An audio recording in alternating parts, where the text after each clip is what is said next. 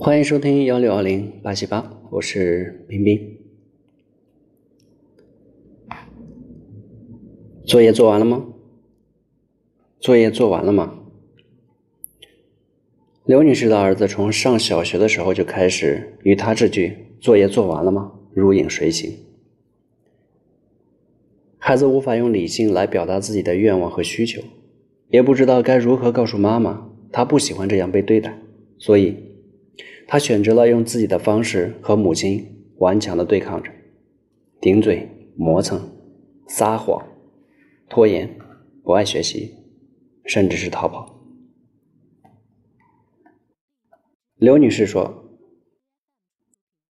我儿子今年十岁了，在班里成绩不错，但是我希望他更好。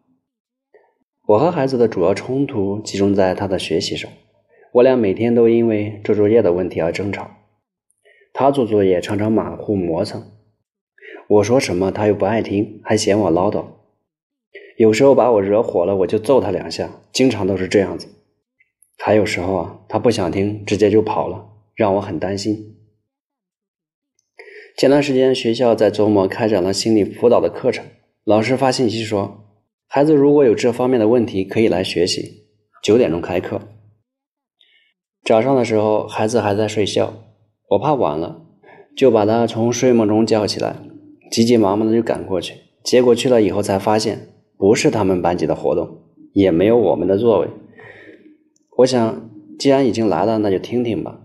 所以找老师临时给我们安排了座位。孩子当时就生气了，觉得老师又没让他来参加，好像不是我们的活动，还非得把他叫起来参加一样。他就觉得这个事情是我做错了。我当时心里挺不舒服的，但是我也不想承认自己的错误。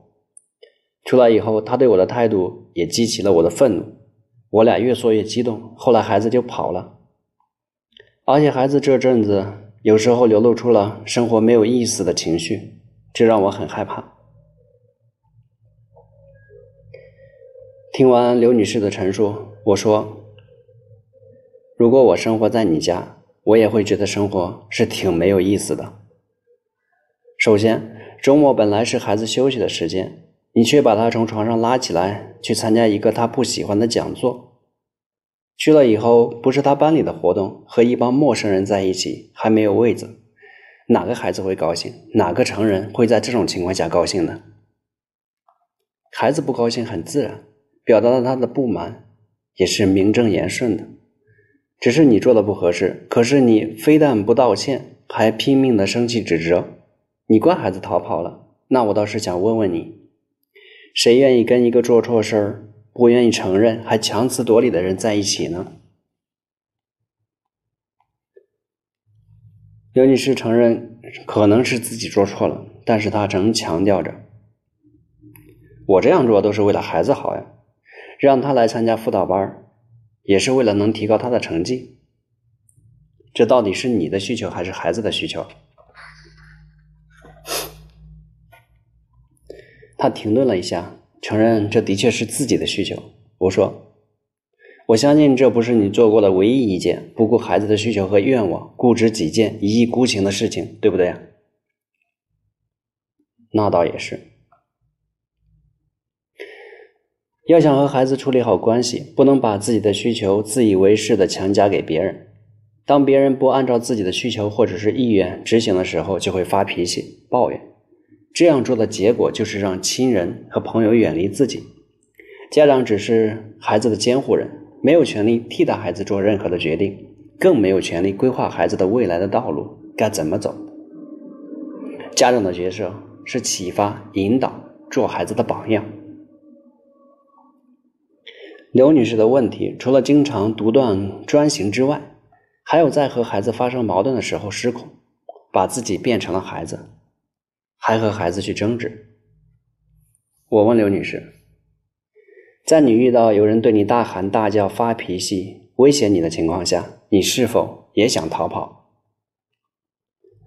也对哦，我得先改变自己，但有的时候他提出的要求，我也不能够无条件的答应啊。你说的对，孩子的要求不能无条件的答应，但是你的要求是不是孩子也不需要百分百的听从答应呢？那我什么时候答应，什么时候不答应呢？我认为答不答应孩子的需求跟要求标准很简单，有一个简单的方法。首先不是符不符合你的意愿，而是问自己问孩子这样做这样说能不能提高他的八项抗挫折的能力。他又问孩子经常会逃离，我该怎么办呢？于是呢，我给了他几个建议。第一个。对孩子大声的指责、发脾气，孩子想逃离是必然的。要解决孩子逃跑的问题，首先呢，自己要停止指责，停止发脾气。第二个，要告诉孩子，妈妈非常的爱你，非常的希望你好。询问孩子，你到底希望怎样跟妈妈相处？零到十分，十分是特别的好，零分是非常不好。你觉得你现在跟妈妈的关系到底是几分？孩子如果说是五分，你说我想变成八分的妈妈，我该怎么做呢？相信孩子会告诉你的。第三个，接下来告诉孩子，每当妈妈和你生气，你离家出走，妈妈都会非常的难过、害怕。能不能告诉妈妈该怎么做，你就不会离家出走？孩子一般都会告诉你该怎么做，但你一定要按照自己的要求来做。不能够说话不算数，大多数的孩子一般都是很讲道理的。刘女士后来告诉我，她与孩子的关系好多了。其实我从来没有见过不讲理的孩子，只见过不讲理的家长。每个孩子的内心都渴望得到家长的肯定、赞扬、尊重和关爱，孩子也都希望和父母亲亲近。当你给足了足够的空间和尊重，他们都愿意听从和配合。对他们有好处的建议和要求的，孩子们常常都是给点阳光就灿烂，而家长们呢，常常是贪得无厌，使孩子不得已奋起反抗，